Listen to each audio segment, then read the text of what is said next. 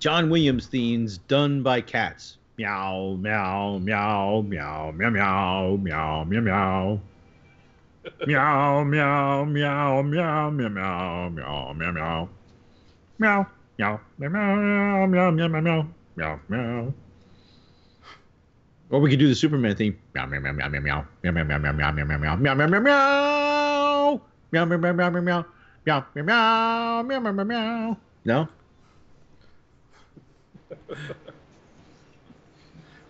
Or or or we see, could do could do Jaws. Meow meow Meow, meow. meow meow. Meow meow meow meow meow meow meow meow meow meow.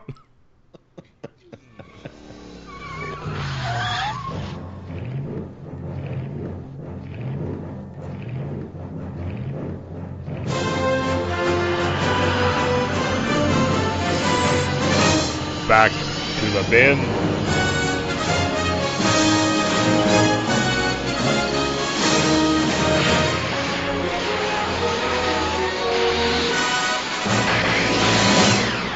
Hello, everybody, and welcome to a special movie edition of Back to the Bins. We are starting our run through the list of top comic book movies of all time as voted by you, the listeners.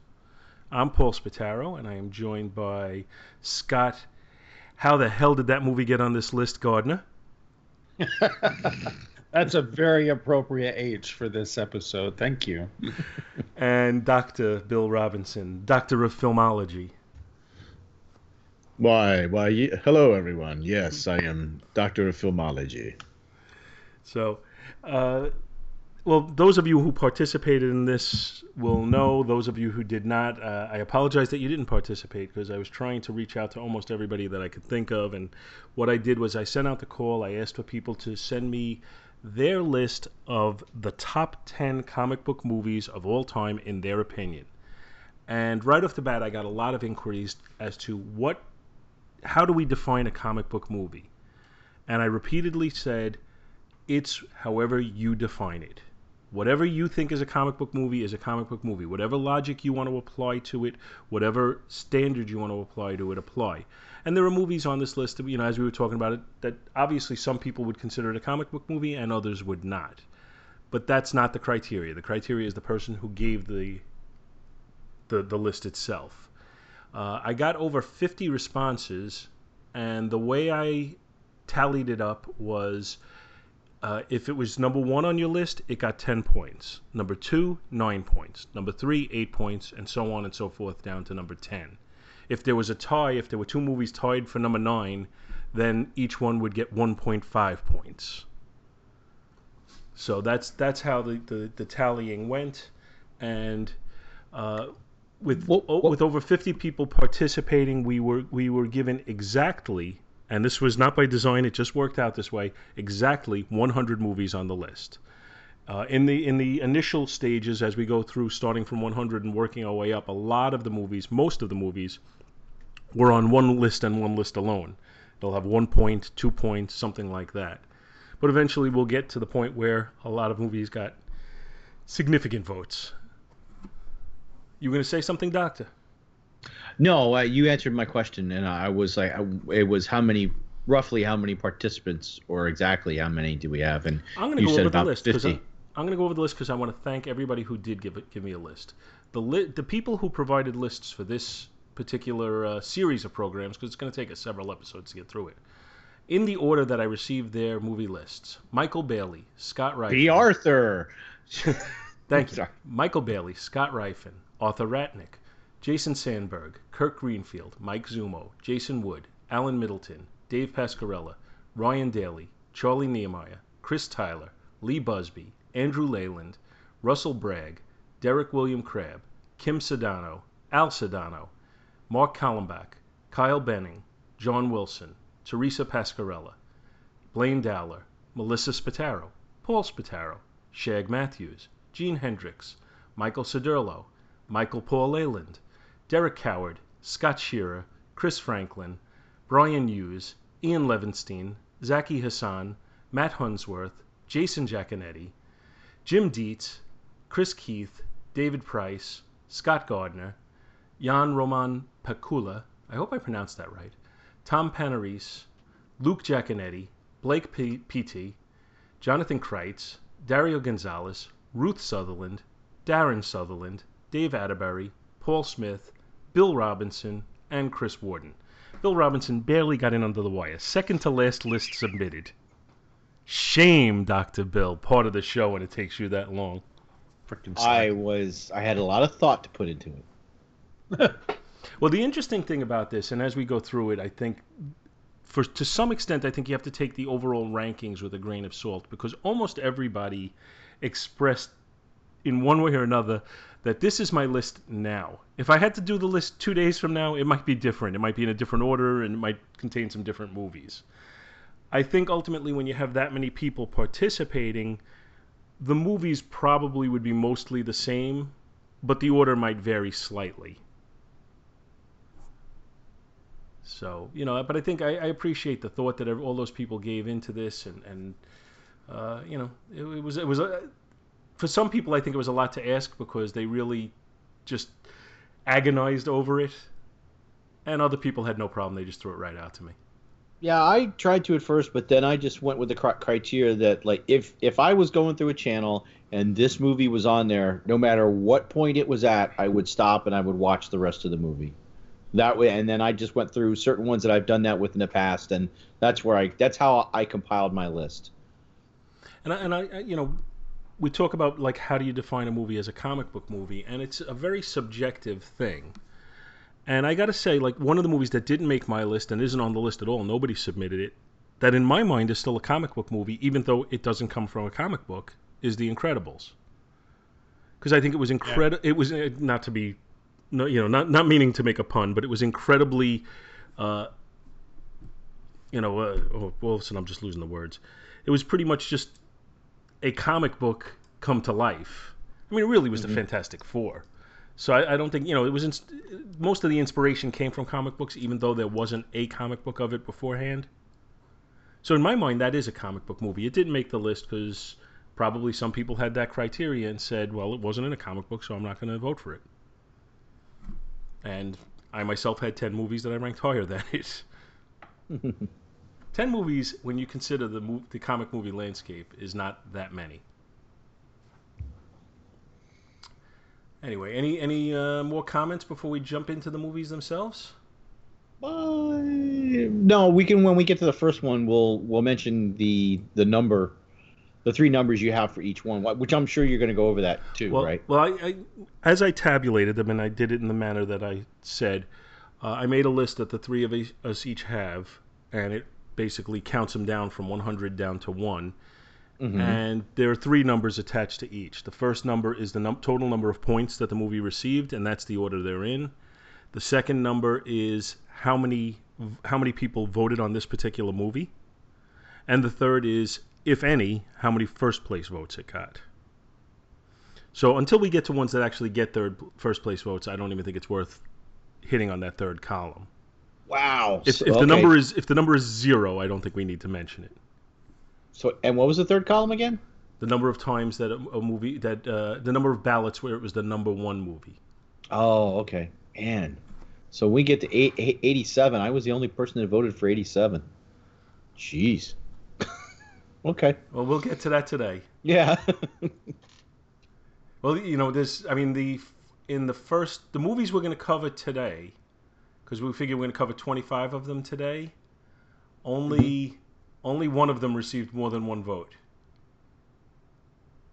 So we, th- these are the peripheral ones. These are the ones that only one person voted for, for the most part. And mm-hmm. number 100 on the list, coming in Wait, at number wait, wait. 100. Wait, Wait, you said the middle the set the middle column is who how many people voted for it? Yes. Oh, I'm seeing several of number 80, number 81. I've seen several where, where more 80, than one 81 person. is 81 is one person. yeah, the the Oh, column it's shifted. Okay, I Yeah. see. I see. Get your Number- damn number 80 is- straight, Spataro. Number 80 is two people. Just because you have a computer that was made in 1960 doesn't mean that I made a mistake. No, this this spit it up in Word. When I looked at it on my phone in the other doc, they were all in the right column. I think it's just something Word did to it. Oh, okay. I Yo, what up, Word? You messed it up. Word to your mother. Word to your columns. All right. So the number 100 movie on our list, well, it's actually tied. There are what is it? Are we gonna do like an intro for each one? One, two, like- three, four, five, six, seven, eight movies that are tied for. Uh, I guess they're all tied for 93rd place. Because they all have one point. One person voted for each of these, and they and they were number 10 on each person's list. So Number 100. number 100 on that list is Constantine. Have, have anybody has anybody in the room seen Constantine? Yes. I've seen Constantine with Keanu Reeves. Yep, I saw it. And are you are you familiar with the source material on that? Nope. All right, so so That's we're, we're probably gonna, why. We're gonna go get Andy Leyland in here to talk about it. So Constantine came out in 2005, and it stars, as you said, Keanu Reeves and uh, Rachel Weisz, Shia, Shia Yeah. LaBeouf, who's everybody's favorite. Oh yeah, he gets killed in it. Yay! Spoilers. I guess we have spoilers for these movies too. It's got T- Tilda Swanson in it too. She plays an angel, a a uh, androgynous. I guess would be the word. Swinton. What did I say? Swanson. Maybe I was thinking of the the meals. Androgynous? Yeah, I went to high school with her.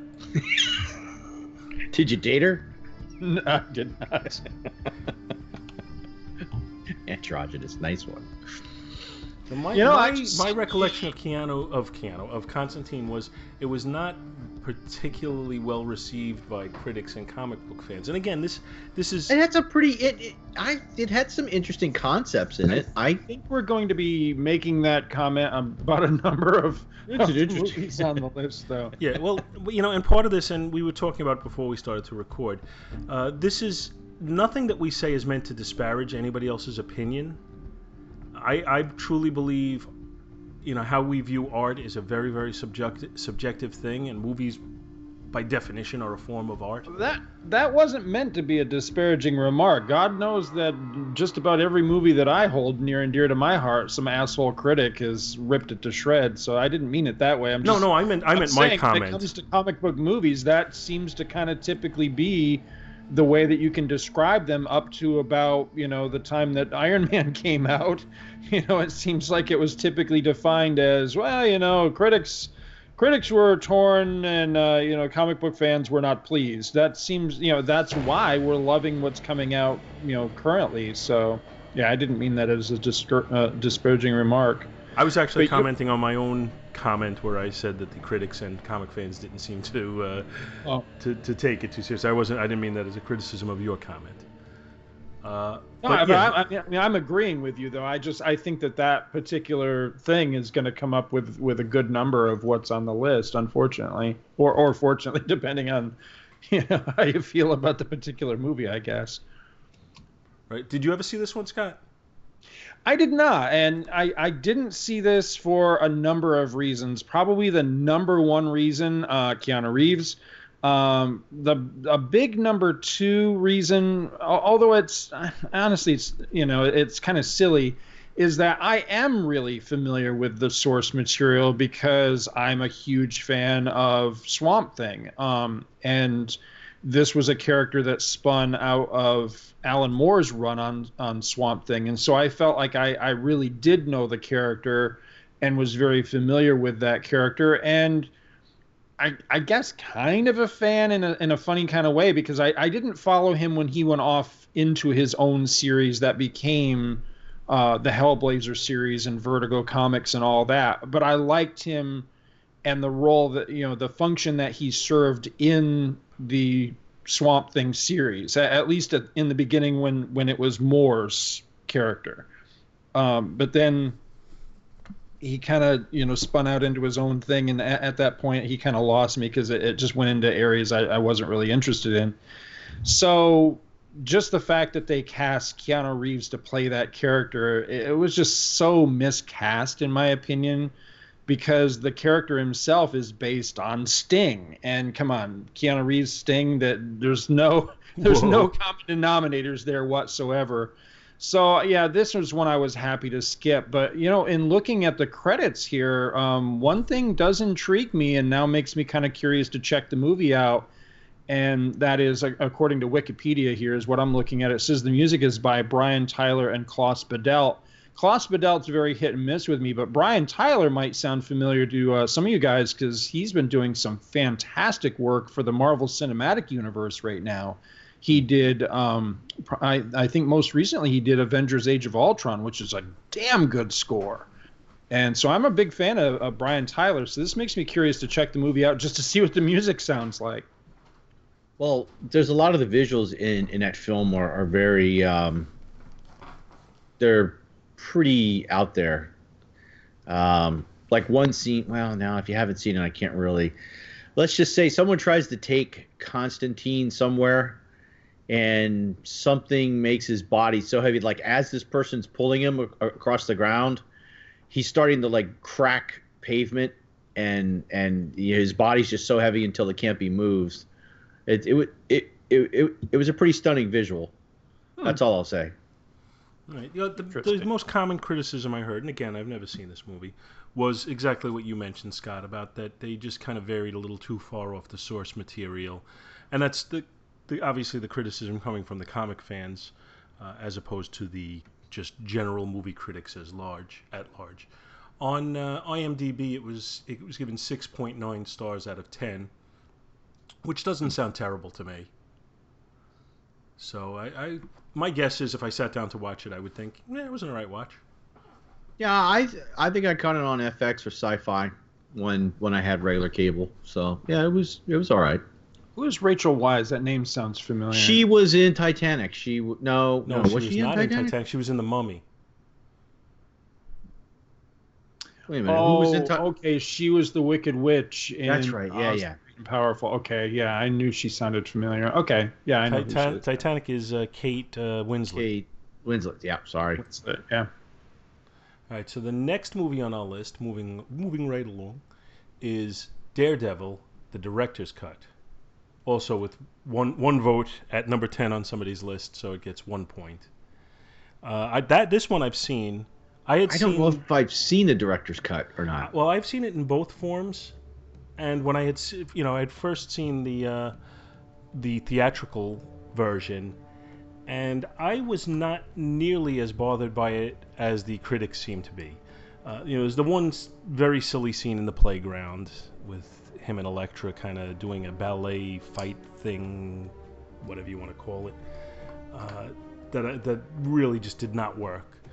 And they did vary off. You know, Bullseye was very different from what he is in the comics, but I thought it was a pretty enjoyable movie, and I thought the criticism of it was way overblown. And the director's cut, I thought, you know, brought it up a, a, a notch, but I didn't think it was so bad to begin with. So, you know, I'm, I was okay with it. I don't know. I don't know what you guys thought. Yeah, I don't beef with with really the original. I mean, yeah, I mean, I guess that the playground scene's a little silly, but I did, I still didn't have any major problems with it. I, I liked a lot of again I liked the visuals in that the way they showed his uh, his his his radar sense um, in in the show. I mean know, the movie. The, the other this this is one example where I could tell you you know a lot of people complain and uh, you know there's times where I have too where, where they vary off the racial type in a movie. You know I, I was not crazy when they did it with Johnny Storm in the most recent Fantastic Four movie. But Michael Clarke Duncan as the Kingpin, I thought was a bullseye. No, no, pun intended. uh, I, I thought oh yeah, he, yeah. He fit the role of the Kingpin exactly how I pictured. He was huge. He was intimidating. Uh, you know, he, he just he just had that gravitas to him. So there, you know, any, anybody who just says, "Oh, you know, you, you just, you know, it's a, it's a racist thing to say I don't want to change it," here's an example of one where I certainly not only did I not have a problem with it, I thought the casting was excellent. So, you know, for what that's worth. And I'm, I'm not sure what it's worth, to be honest with you. Uh, I wasn't thrilled with David Pantoliano as Ben Urich in it. I thought he was a little miscast. Really? You didn't see him as, like, street reporter? No, I always saw Ben Urich as a little older Hmm. A little more, a little bit more like street weary. You know, he was wearing the tam backwoods. I don't know. It just didn't look right to me. More like more like the one that was uh, the guy that was cast in the. See, I thought the guy in the Daredevil series on Netflix was maybe a little too old. No, see, I thought he fit. I thought he fit. He had that world weary look about him, but like, you know, incredibly perceptive.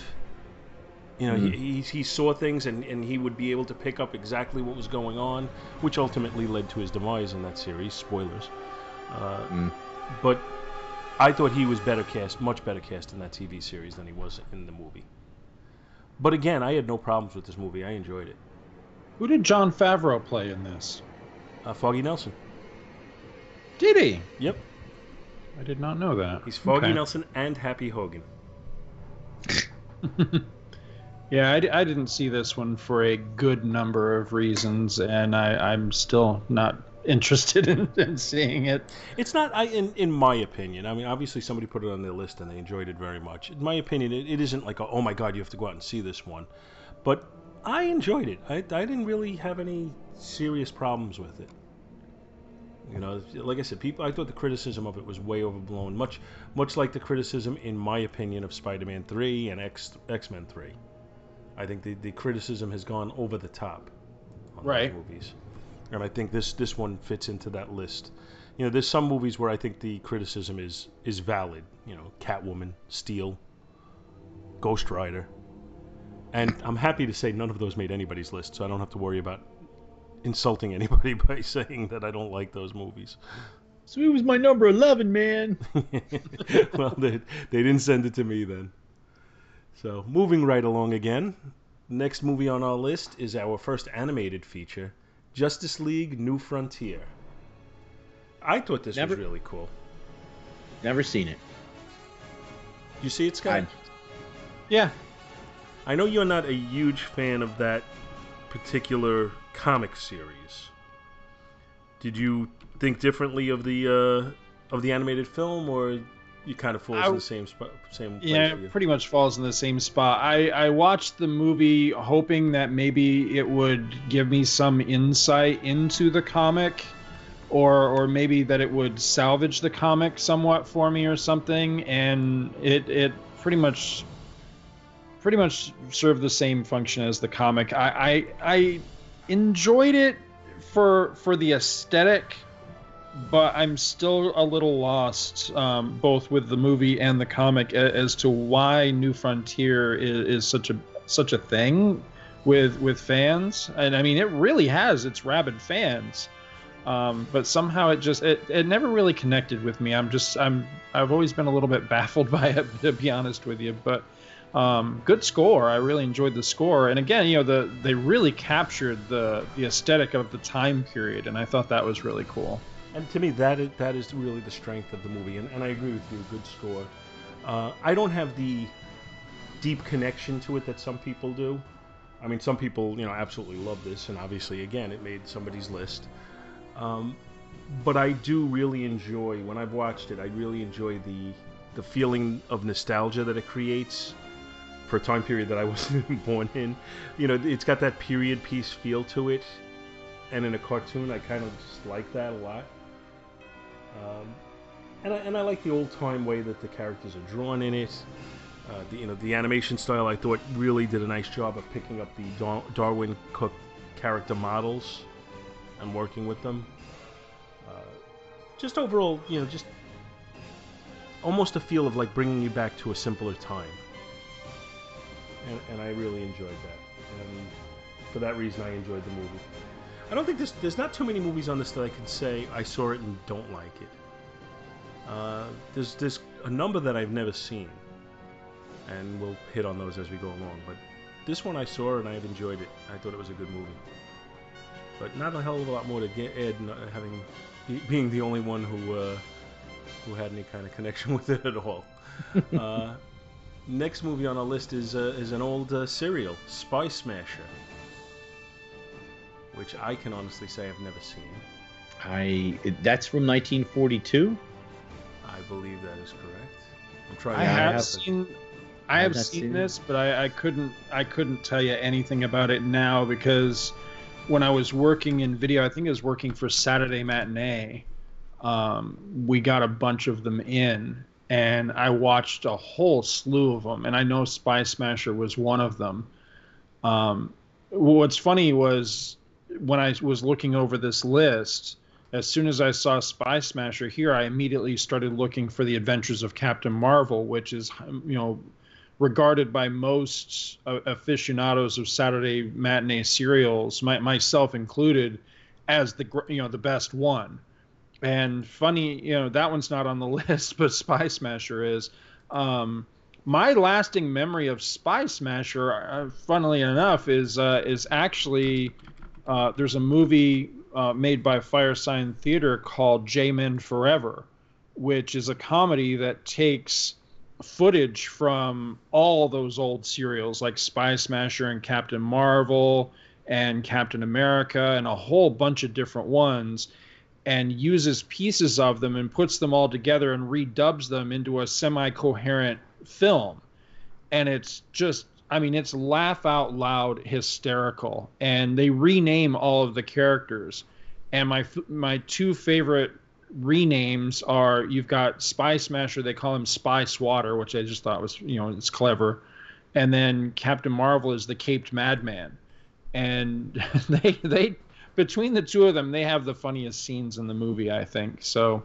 Whoever uh, voted for this one, uh, if you haven't already seen J-Men Forever, seek that out. You'll probably get a big kick out of it. But that's about it. I really don't remember anything about it other than I think this was one of the better serials that I had seen. A lot of them just kind of blend together because they there wasn't a lot to differentiate them. They they all kind of used like the same gags and the same cliffhanger uh, style, and even sometimes the same cliffhangers. Um, but the the couple that I remember being you know the exceptional ones were of course Captain Marvel, um, Spy Smasher, and um, there was another one I'm completely blanking on the name of it now that was. Uh, it was more of like an Indiana Jones type of thing, but I cannot remember what the name of it was now. Um, and then after that, all the other ones just kind of seemed to more or less blend together. But yeah, int- I thought this was an interesting choice on the list. I absolutely agree with that aspect of it. That it's an interesting choice, and it it, it makes me curious to maybe seek it out at some point. And I looked on IMDb, and there's a one paragraph review of it that I think uh, is worth reading. This is the finest serial ever made Kane Richmond hmm. plays twin brothers battling Nazi agents in America with expert casting, stunt work, and direction.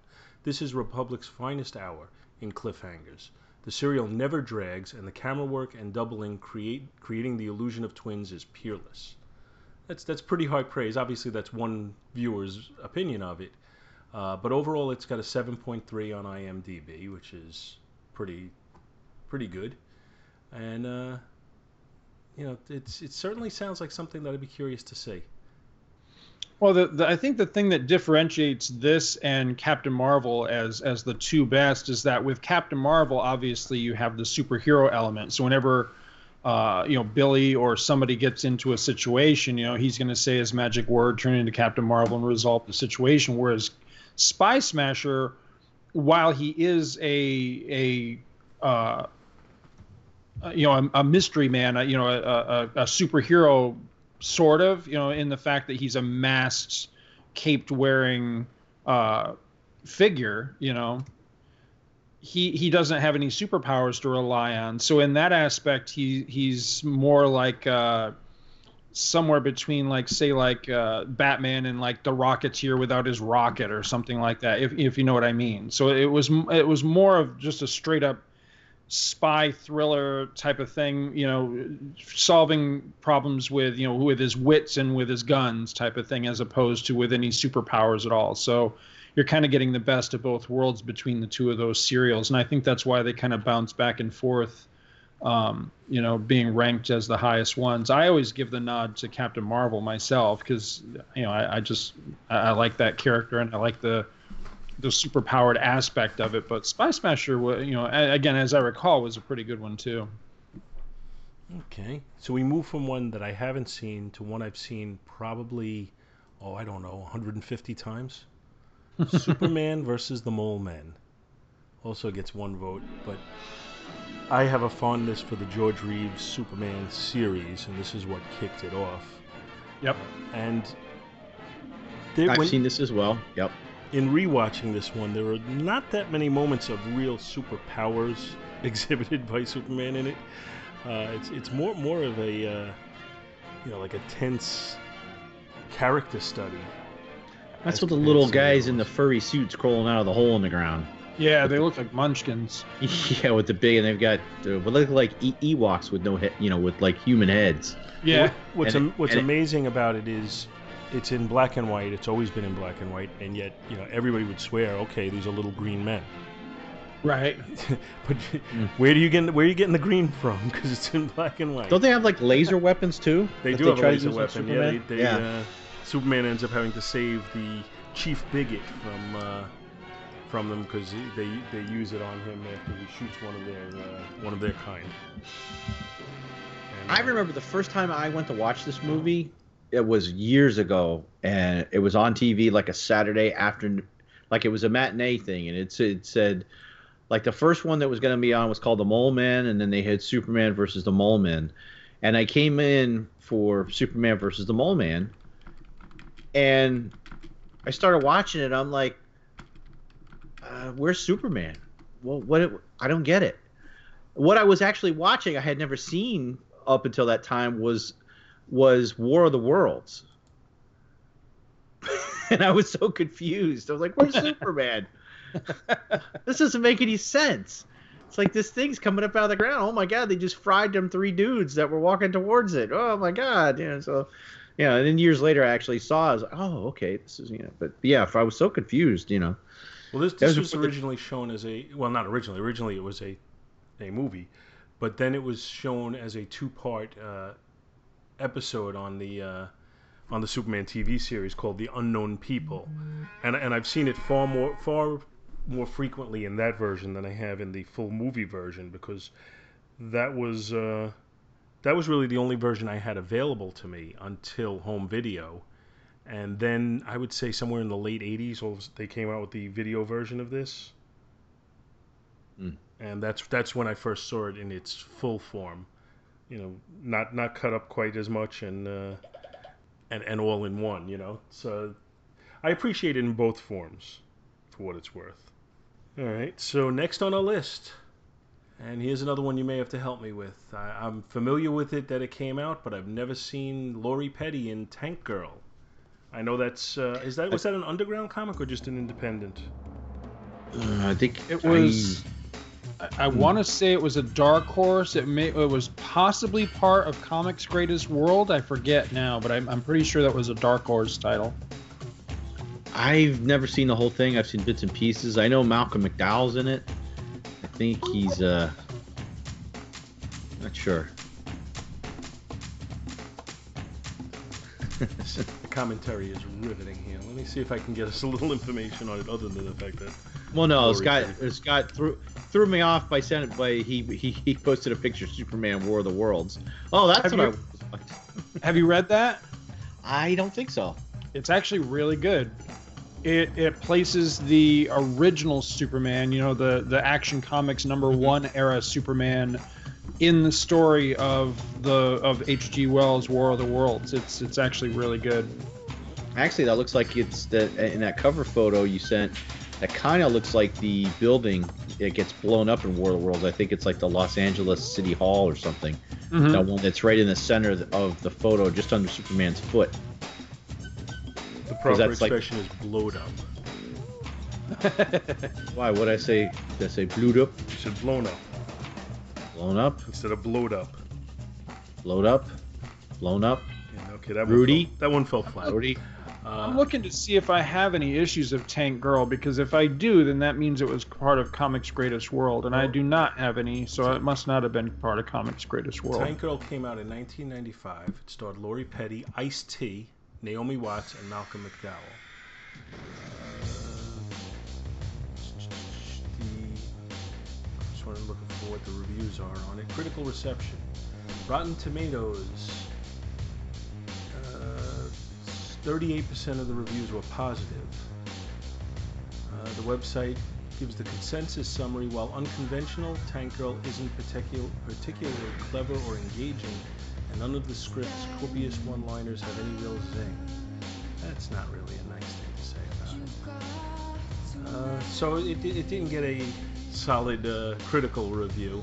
I don't think it particularly made money, but somebody loves it.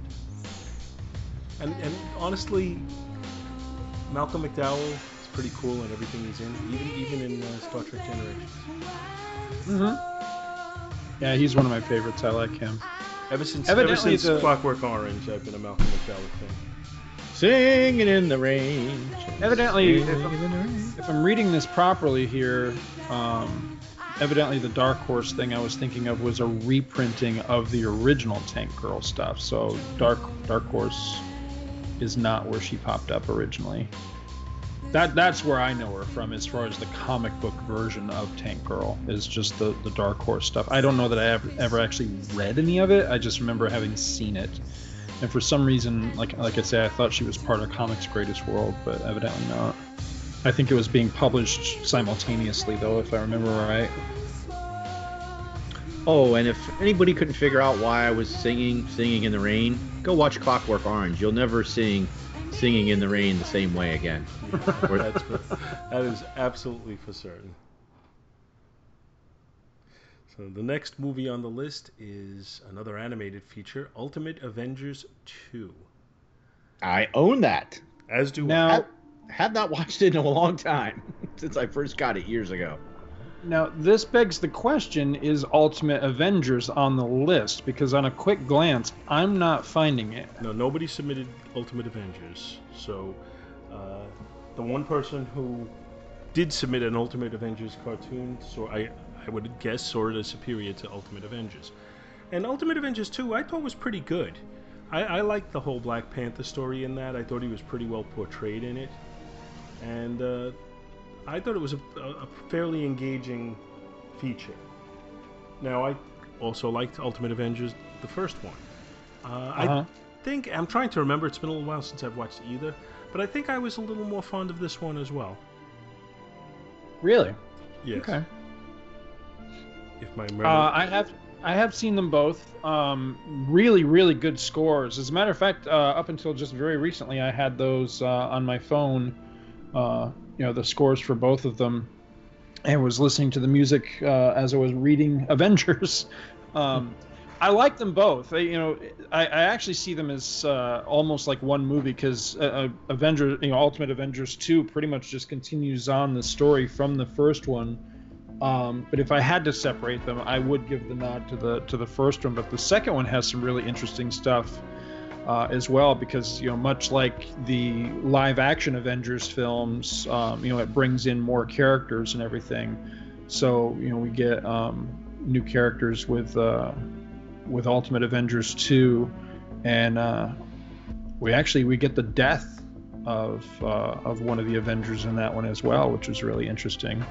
So yeah, it's been a while since I've seen the second one, but I, I remember really liking that one as well. Um, the theme uh, for you know the, the beginning of the movie is just awesome because it's essentially it's the theme from the first one, but it's done with like a jungle motif, and it's really really good. Um, that composer, I'm never sure how to pronounce his name. It's uh, his first name is spelled like Guy, but he's probably French, so it's probably Guy and then his, his second name, his last name is uh, I'm not sure how to pronounce it. It's M I C H E L M O R E. So it's either Michael Moore or Mitchell Moore. I'm not sure, um, but he's done the vast bulk of the animated Marvel movies. Uh, you know, so he did you know both the Ultimate Avengers, he did the Doctor Strange movie, the Iron Man animated movie, um, those Hulk direct-to-video movies that you know, Hulk versus Thor and Hulk versus Wolverine. He's he's done a whole slew of them. Um, and in my personal opinion, the the two Ultimate Avengers ones are still his best. I, I really like his stuff, and I think he also did that next Avengers one where it was the Kid Avengers. hmm I like that one too. Yeah, that that was was next. Yeah, I think I've got Yeah. that on. Actually, I've got all three. I've got um, one and two, and then I have the next Avengers. I have them all on DVD, and I also scored the. Um, I don't know if you're looking at the front cover artwork of Ultimate Avengers two. I've got that in a poster size, but it was one of the. Um, I got it from my L, my LCS. It, it's it's one that you would hang from a ceiling, and it has like two holes in it, and it's the same image on each side. So if like you walked in the store, you'd see on one side, and you, Oh, yeah. go around the other. So I got one of those back tucked away somewhere in the house. Hmm. So yeah, it was a good flick. Yeah, and it does pick right up from the end of the other because they're still fighting the Ch- Chitauri. And one of the neat things is that Thor's hammer is is kind of not the uh, traditional Thor hammer either. That's Right. that, that that's in the regular books. Right. Much like the the live action Avengers films that we're getting now as part of the MCU, the Ultimate Avengers uh, movies were interesting because they're very much an amalgam of Ultimates and some of the traditional uh, Marvel, uh, you know, traditional 616 universe stuff. Although they do tend to lean a little bit more Ultimates than, say, like the live action movies. But if you're Mhm. fan, you know, if you're a fan of the MCU and you haven't seen the Ultimate Avengers movies, I'd highly recommend them because you're going to see, um, you know, a lot of stuff that's very familiar, but there's uh, also some interesting, um, you know, different takes with the characters and everything. But uh, I really liked them, and the the Hulk fights in both of the movies are really really good. Especially when he beats Hank Pym. Yeah. It's, it's, it's, I mean, for a cartoon, it's fairly brutal, actually. Yeah. Next on our list is another one I haven't seen. Uh, Oh, but- I've seen but this. It's, but it's fairly new. It was in 1973. Well, if you're old, it was new. Oh, I remember watching this like just on like another Saturday afternoon thing, just catching it on on on TV, and it it's uh, uh well go ahead.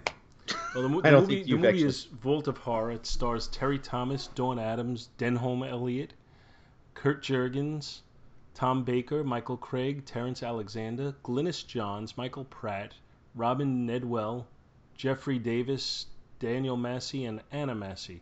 So there's some names in there that are familiar with me, and it's a uh, uh, what you call an anthology uh, horror movie. Yeah, there's a group of people gathered together, I think, in a, like a uh, well, in a vault or like a cellar, and they're all locked in and they're trading stories. The one that I remember the most is Tom Baker's. His story was that he was an artist and he would paint. Um, he would basically kill people by how he would what he would do to them in the painting. And the way he gets his comeuppance is that while he's working on uh, he's doing like a self portrait of himself and the portrait suffers like there's a slash that goes across it across the neck of his self portrait and he gets beheaded is what I remember of it. And this is a very young Tom Baker just before he would go on to actually play in Doctor Who because I believe he started that in 74. So this was 73. It was just before his uh his I w- I don't want to say a star would rise, but but uh, you know before he took off on that. Right. Most of the stories in here, with the exception of the framing story and one of the uh, anthology stories. So there's one, two, three, four stories that are direct adaptations of stories from Tales from the Crypt, from the comic books. Mm-hmm. So certainly a comic book movie, I think, by any, whatever your definition might be. Do you see this, Scott? No, no, I, I'm not familiar with this. I was looking at the information on it on uh, on Wikipedia, and no, this one's not ringing a bell with me. Yeah, I'm trying to remember what Denholm Elliott, which what his story was. Well, it says drawn and He- he quarter, but was- I he was the uh, he worked at the university with Indiana Jones. Yeah, I was just gonna say he got lost in his own museum. That was the whole he's story. apparently in, in the Tom Baker one and plays an art dealer. oh okay. He just wanders around in the museum until he starves to death. Yes, that's it. so that that's the final of our one point movies. Uh, those were each number ten on somebody on one person's list. That's how they got to be the one pointers. The next one is 1.5, which means it was tied for ninth place on somebody's list, and it's Annie.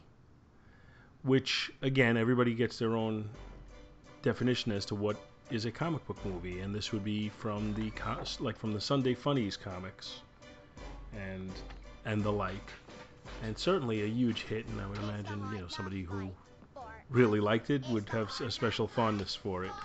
Uh, you know, my, my biggest memory of Annie is just the song "A Hard Knock Life," and that they tried to remake it last year with uh, what's his name, Jamie. Uh, Jamie Foxx. Yeah, I kept thinking Jamie Farr, but it wasn't. But it was not Klinger.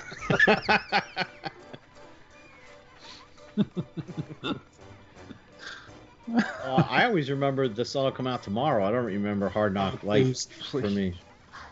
No. I- I didn't sing it. I'm just saying that's the song. It's the first thing that comes to my mind. I can't remember the name of that little girl either. and I don't think I want to. I want to say Eileen Brennan, but that's not who that is. That was an older actress. Although I'd rather see Eileen Brennan play Annie than. Never mind. I uh, we're not going to ridicule movies, so I'm going to be quiet. Paul, I really wish you hadn't made me make that promise that I made. Well, I 'Cause did it, make it's make it's that promise. with with things like this, it's really hard to keep that promise. No, I, I see. I have no problem with it. You know, everybody has their own definition. Everybody has what they love, and I see no problem with what anybody may love. That, no, that's fine. It's just my my two thoughts on this one is for one, I, I just you know, come on, if you're not going to take the list serious, why'd you write in? And also, I'm gonna, I'm gonna take the counterpoint to that. I think the person took the list very seriously. No, I'm honest with you. I'm kidding. That was a joke. Um, no, I'll, I'll hold my other comment then because it's it's it's mean spirited too. So I won't say it. Yeah, no, I, I, I honestly think the person who had this on their list had given it a lot of thought, and this was a movie that was beloved to that person, and I, I have no problem with that. I, I, again, it's not one of my personal favorites, but this isn't Paul Spataro's or Scott Gardner's or Bill Robinson's top ten list. It's an amalgamation. Exactly. And, and, and I was very curious to see what would come up on the list that I agreed with, what would come up on the list that I don't agree with, what would come up on the list that surprised me. And there's been a lot of all of that. And the fact that I don't agree with it doesn't mean it's a bad movie. It means it's just not special to me. So, I mean, and Annie was a, a huge hit. So I could see somebody having a fondness for it. I got no problem at all. Yeah, my sister was a big fan of that. Well, there you go. You know what? It was I just didn't. a I joke. It was just it was just a joke. I didn't get a list from your sister, but there are some women who gave in lists. Right. Some, some girl folks. Maybe this was on one of their lists, or maybe it was some guy who just happens to like Annie. Anyway, Not somebody. It's not somebody you're currently dating, is it, Paul? it is not. No, she did not give in a list. I didn't ask her to give a list. She didn't give me one. Oh, okay. Uh, she she she likes these movies, but she wouldn't. I don't think she'd be able to compile her top ten list because I don't think she'd have that kind of have it down to a science that way. Next is our first two-point movie, Blade, starring Wesley Snipes, and you know here's here's an example of I think a movie that probably would come into a lot of people's lists if we were saying do the top 25. I think you'd see it on a lot of lists. But as it is doing a top 10, it made it onto one one list and one list only. But Hmm. it's a movie that that in many ways helped to usher in the the the wave of comic movies. You know, taking a lesser known property and making it into a successful movie that was a fairly big hit.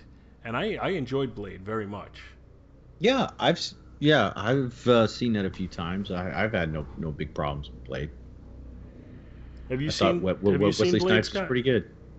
I have not. I keep meaning to uh, to check out the Blade movies because I've heard really good things about them. Um, I was a huge Tomb of Dracula fan and everything, and uh, I, I don't know what the deal is other than I just simply haven't made the time to uh, to sit down and watch them, but I need to. To me, I there's think- two people in that movie that make the movie, and that's Donal Logue, Mhm. um, which you might recognize him. What would you recognize him Gotham. from? You would, but I'm Scott. He was on Ah, Sons of Anarchy. yeah, he was Uh, also. Uh, mm, I'm just drawing a blank, and also U- Udo Kier, who always plays a good. He's always a good German character actor. he was one of the hierarchy of the uh, of the vampire clans. Remember Okay. him? Uh, uh, So anyway, yeah. probably the weakest was this the main villain, but yeah. I, again, I, I thought this was a pretty solid movie, and uh, as we go down the list, we're going to see Blade 2, which was, I think, an even more solid movie. It's one, an Electric example- Boogaloo. Yes, It- it's an example of, a, of I think a film where the sequel exceeded the original. Then Blade Trinity kind of brought it back down a little bit, and I think it's another one where I feel it's a little unjustly mal- maligned. It's not. I don't hit, think it hits the level of Blade 2, but I think it's a fairly entertaining movie. Uh, you know, Ryan Reynolds is playing his usual wisecracking guy in it, and it was, you know, I think it's a, a pretty good film series. Next movie is not only a movie I didn't see, but it's a movie I never heard of until I got the list that had it on it.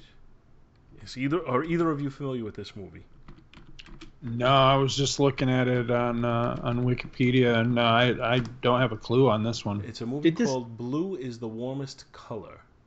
Did this come fro- is- Was go this ahead. on an English person's list? Why? Because it's got a U in color. Because it's yeah. It's based on a 2010 French graphic novel of the same name, Oh, oh, sorry. and it was released in 2013. It's listed as a French coming of age romantic drama film written, produced, and directed by a name I can't pronounce, starring a name I can't pronounce. Film revolves around Adele, a French teenager who discovers desire and freedom when a blue haired aspiring painter enters her life. The film charts their relationship from Adele's high school years to her early adult life and career as a school teacher. And it's based on a graphic novel. I can't can't comment as to the quality. Uh, what I can tell you is, according to Wikipedia, it has a 90% approval rating on Rotten Tomatoes. Ha ha, oui, oui. And if you want any, if you if you want to watch this, you can go to Bill's house and he'll make crepes while you watch it. okay, c- continuing on a list down to number 89, another movie I haven't seen. It's for for somebody who does a movie critic show. I haven't seen a lot of movies. You you haven't seen Red? I have not seen Red. Ah, have you seen him, Scott? No, I remember the ads for it. Ah. It's really interesting, but no, I have not seen it. Bruce Willis, Helen Mirren, John Malkovich, they're all basically retired spies and they they kind of I think from what I remember is every somebody's out to get them so they band together like they're all spies from different organizations. They even team up with Brian Cox um, who plays like a Russian spy. Uh, it's it's good fun. It's good fun. It's based on a limited series by Warren Ellis, Warren Ellis and Cully Hamner, by D, from DC Comics. So it, I, I remember hearing good things about it when it was out, but I did I never got a chance to see it. Is it is it it's lighthearted in its production? Yeah, I. Well, I mean, there are there's there's some pretty cool a- action scenes, uh, and there's a, you know some twists and turns. I don't want to give too much away. John Malkovich plays a uh, like a crazy character. Imagine that. I just I just asked if it was lighthearted. I didn't ask you to give anything away. I didn't give anything You anything just away. said yes. Well, you said I don't want to give anything away. Yes, Paul, it was lighthearted. Thank you, Bill, for You're that welcome. insight into the movie. I hope I hope it wasn't too much of a spoiler for anybody. Spoiler.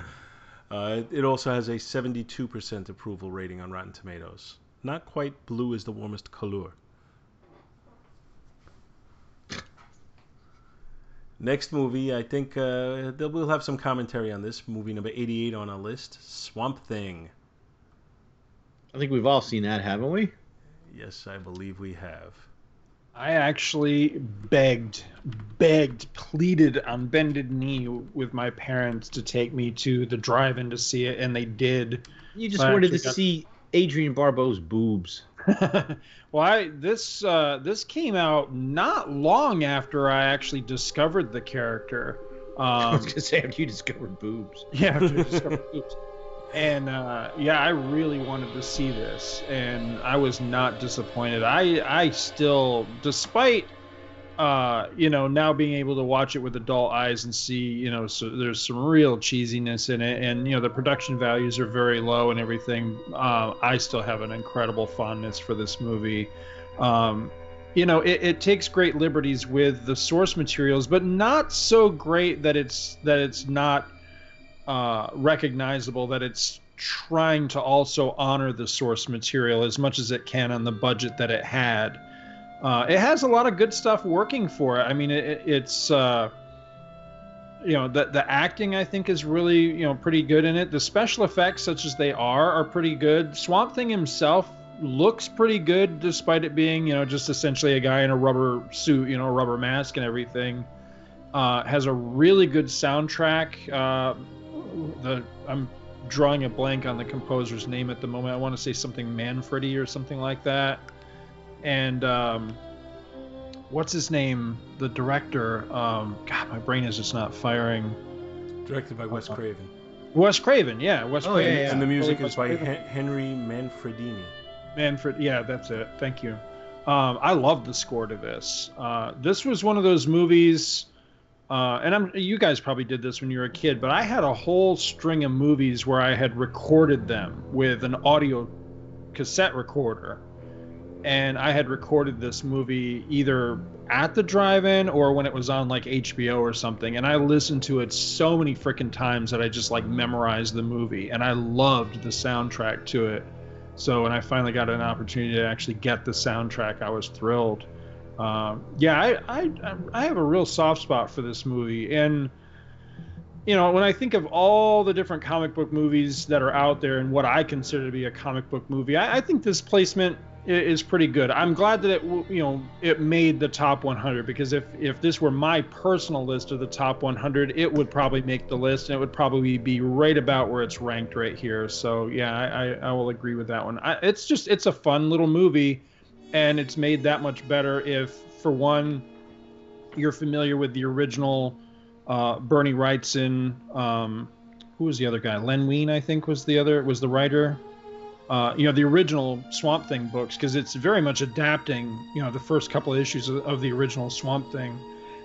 Pardon me, and um, and then if you're just familiar with your character actors, because I forget the name of the guy, the the actor that plays uh, Alec Holland, you know the Swamp Thing before he becomes Swamp Thing. Isn't it Ray Wise?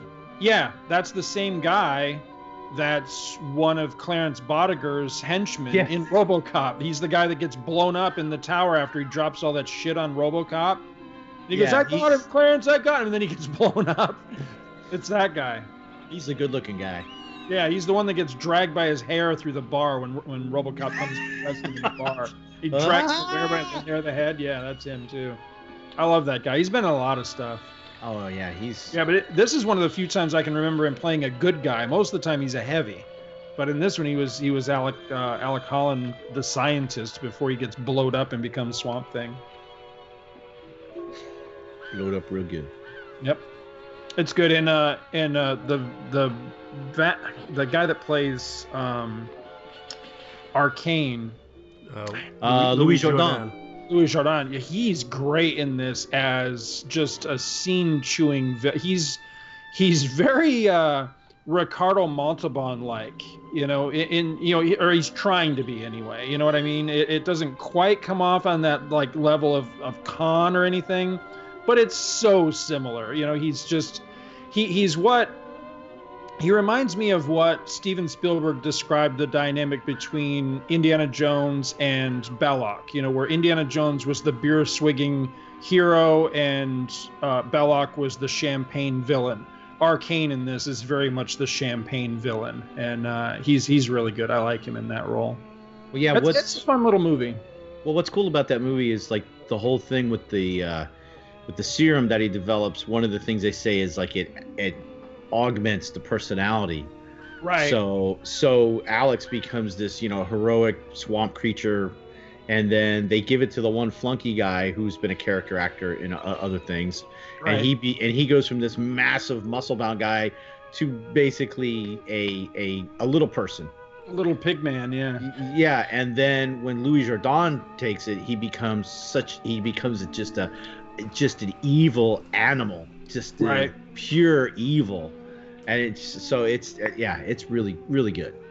Yeah, Yeah. the, good. The only area where it really kind of falls short on that is the makeup quality, but I think it's easy enough to overlook, especially when you think that it's you know Oh, but when, Almost when Louis Jourdan's ago. going through the when he's going through the transformation and he's got that that stuff starts growing over his eyes and then it's bleeding out his eyes and he like falls over over the camera and he's just going oh and it- Right. and that was just- that was like you when I from his when I threw out the th- the full bottle of Mountain Dew. Oh. yeah, I, this is good, good, a good movie to have. have a, I'm glad it's on the list. Me too. Next movie on the list, I think you also might be glad with, is The Shadow. Yes, because it was my number nine on my list. Oh, you you're the person? I am the person who voted for The Shadow. See, I I have the list of who voted for what, but I'm not referring to that at all, so I don't necessarily remember who voted for what. But uh, The Shadow was a movie in 1933, 1937, 1954, 1994, 1956, 2009, 2013. 2009. Uh, yeah, it's 2009 film starring Nasser Khan. Well, I'm going with the 1994 one. I don't know these other ones because the people alone that are in this So you're going with the just- Alec Baldwin Well- version. Oh Well, I- yeah. I have a feeling that Bill and I are going to really gush about this. So I, I first I want to hear your opinion, Paul. What do you think of the Shadow? Uh, I'm not gonna gush about it because honestly, I saw it, whatever it was, uh, 20 years ago or so, and I have very little memory of it. Oh, I So- quote this movie. So I, I almost Yeah, go with do it as being somewhat forgettable. Mm. I, me, I it quote was. this one. I quote this one quite regularly myself. Most frequently when my wife and I drive up to Sanford to get our groceries. The exit that we get off, there's a, a Walmart supercenter there where we do our grocery shopping, and it's Reinhardt Road. And every time I Reinhardt Lane. Reinhardt Lane, and my wife That's what I looks at me do. Like, what the hell is that from?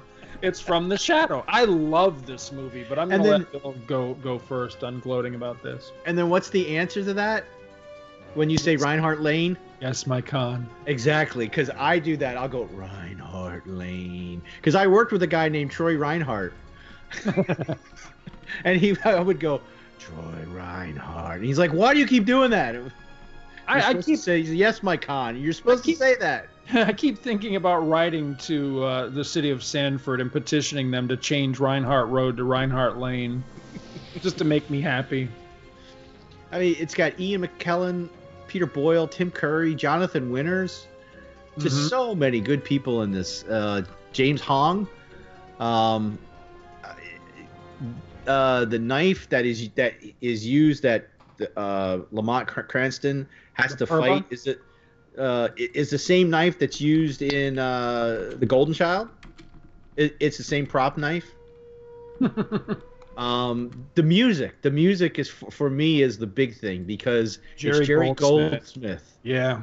and you can hear so many subtle, especially when there's like it, when he's in Tibet, it sounds so much like the old Star Trek series.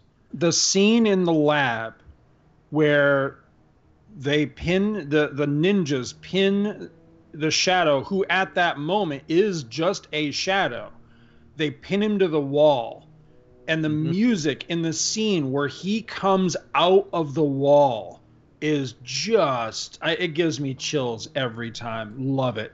Yeah i'm, I'm Yeah. a big fan of this movie Yeah, there's yeah yeah we could go on and on. We could probably do a whole show on the Shadow, but but yeah, absolutely Oh, Well, some now that I point- know at you some like point, it maybe as that's much as I something I'll do. rewatch, and maybe we'll do an Is It Yours on it at some point. Yeah. Now that I know that uh, that Bill's just as big a fan as I am about it, we, we will definitely have to do an episode. I know Michael Bailey was itching to do an episode on this uh, once. We talked a lot about it and then never did it, but we'll we'll have to. Because yeah, I could I could gush. Well, the big thing with this too is when I first got into um, surround sound, like when surround sound started to become a thing, you know, with home theater and all that in the early 90s, or at least for me in the early 90s when I was working in video, this was one of those movies I would direct people to because there's several scenes where you know, Alec Baldwin's got that great voice anyway. So for him mm-hmm. to be mm-hmm. the shadow, and there's a lot of scenes where it's just his voice all when he's on the room. When he's on on the bridge. On the bridge, yeah. And we used to use that scene. Um, you guys remember laser the big laser discs? Mm-hmm. We had a laser disc player um, in one of the video stores I worked in, and we used to use that opening bridge scene of the shadow on laser laserdisc to demonstrate surround sound and it's one of the best scenes because Alec Baldwin's shadow voice is awesome and it's all around you in that scene and it's really cool because part of the dialogue is Alec Baldwin saying all around you and it, as he says that one line it literally goes like to every different speaker in what at the time was like 5.1 and it's just it was really cool. And uh, yeah, I, am a big fan of that movie. I, know, if this was my personal list, this was one that would. Uh, it didn't make my top ten, although I seriously considered it. It would definitely be in like my top probably 20. Um, I'd like to see it higher on the list, but I'm really glad it made the list at all because yeah, this is a fantastic movie that I think just doesn't get the love that it should. Well, you with, can with thank Bill, with Bill copping to put it on, he's the guy you have to thank for it being on at all. Go ahead, thank Bill. thank you, Bill. Yes, my Khan. so next on our list is one I have seen, Batman Under the Red Hood, another animated feature. And the thing I remember about this was I felt it was a little just different I'm not gonna say bad, but different as far as the choices they made for the voice actors. They had Bruce Greenwood as Bruce Wayne and Batman, and I thought that was a good choice. I thought he yeah. he, he kind of did the older, beleaguered Batman a little well. Yeah. And it was you know it was different from what we were getting with Batman the animated series, obviously, but I thought it was good. Uh, John DiMaggio as the Joker was the choice that really kind of made me scratch my head I, I he's, he's the voice of Bender, isn't he? Is he?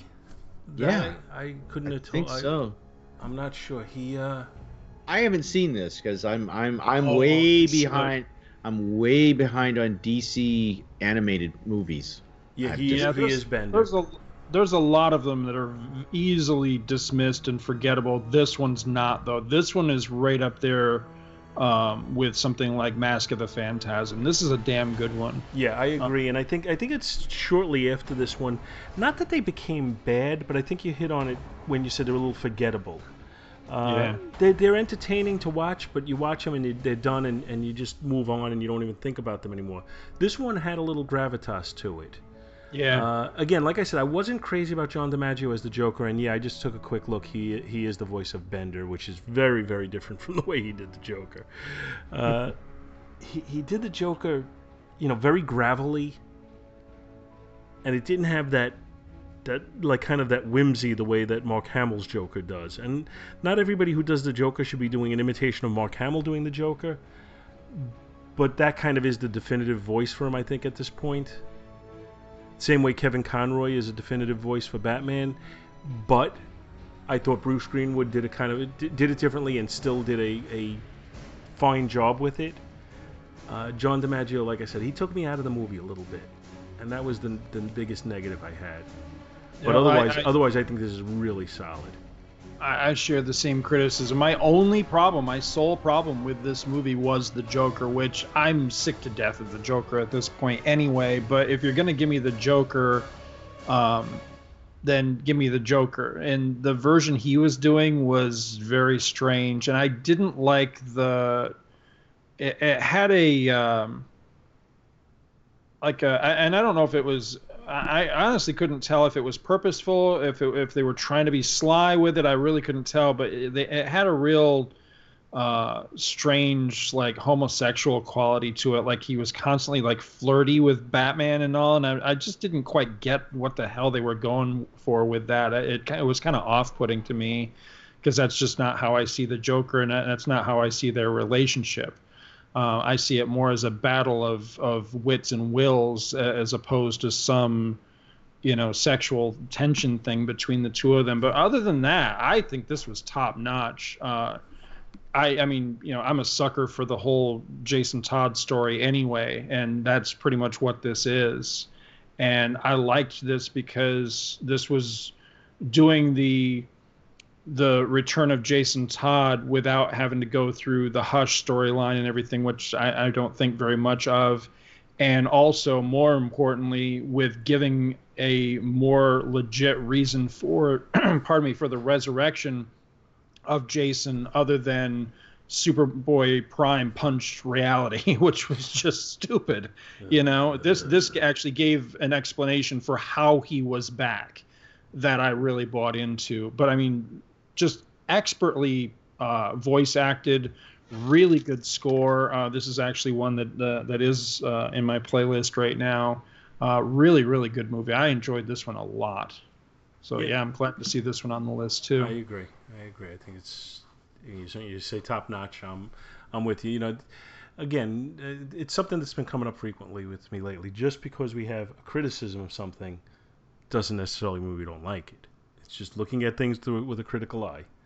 So the fact that I wasn't crazy about the Joker wasn't enough to take away from the rest of the movie and make it enjoyable. Right. Yeah.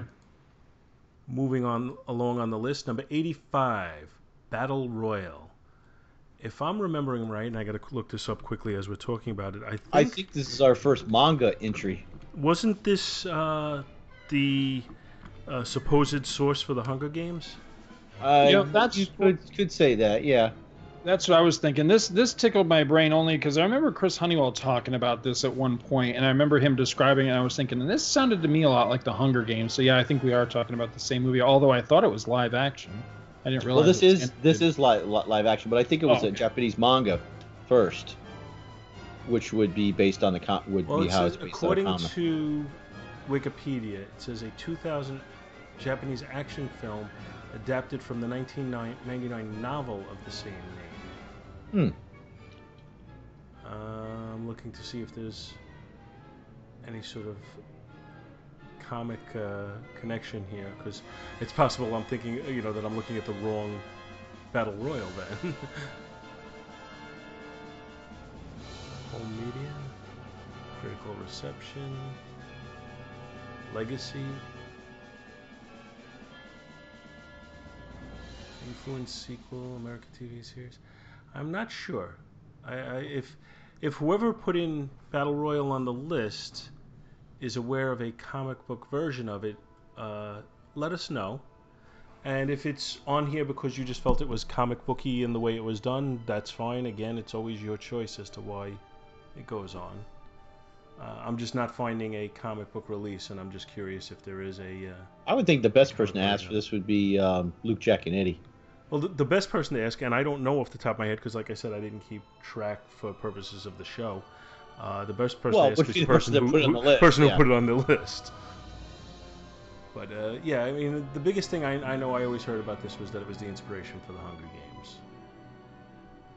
Beyond that, I really don't was, have a lot of. It, the novel was adapted into a manga, so maybe that. Oh, is that is that where you, um, where are you getting that? Wikipedia. Okay, I must have missed that spot.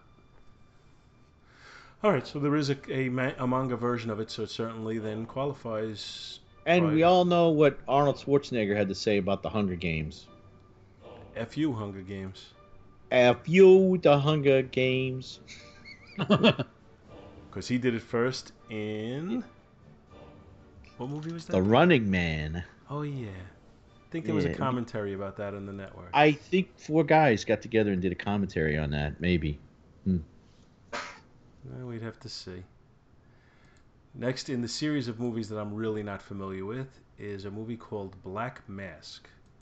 Anybody got any? Now, uh... is that uh, is, is that, that the Batman villain? Yeah, that's what I was thinking. It's the first thing I thought, but I guess that's not the case, huh? Well, it appears it is a Oh, it's the Jet Li one. Like, okay, yeah. Jet Li movie. Uh, I think I have seen part of that. Film is an adapted version of the 1992 manhua Black Mask by Lee Chai Tak. Manhua what? It's M A N H U A. I'm not yeah, sure exactly how that's pronounced. Manhua. You don't make fun of Black Mask. Or a chant come and kick your ass. Isn't isn't a, isn't a man who the same thing as a gigolo? You know, I'm just reminded that the Black Mask is in Batman Under the Red Hood. That must be why I was thinking about Yeah, he's yeah. But that But I- this but Black that has Mask. nothing to do with this. But it should. I will. Well, then I'd have a little bit more familiarity with it at least. Right. Black mask with your Asian boy smile. Oh, wait, that's Black Velvet. No, sorry, I don't know where. I'm I, I got I got nothing on this one. I have no idea what the hell that is. Well, the survivor of a super soldier project must fight his former comrades as a masked hero. So he's he's the uh, he's Captain China. Boomerang. Captain Boomerang. Lawrence Van Soldier rock Gelder. paper scissors. Lawrence Van Gelder of the New York Times called it long on flying bodies, bullets, Gelder. and blood, short on credibility. Credibility is not necessarily a prerequisite say- to my enjoying a movie. Did you just say I'm in- Van Gelder? Ben Gilder. Yes, Lawrence Van Gelder. I, I didn't make the connection until you just pointed Black it out. mask. No. Neutralizer. Okay, mo- moving right along again. the next movie on our list is Danger Diabolik.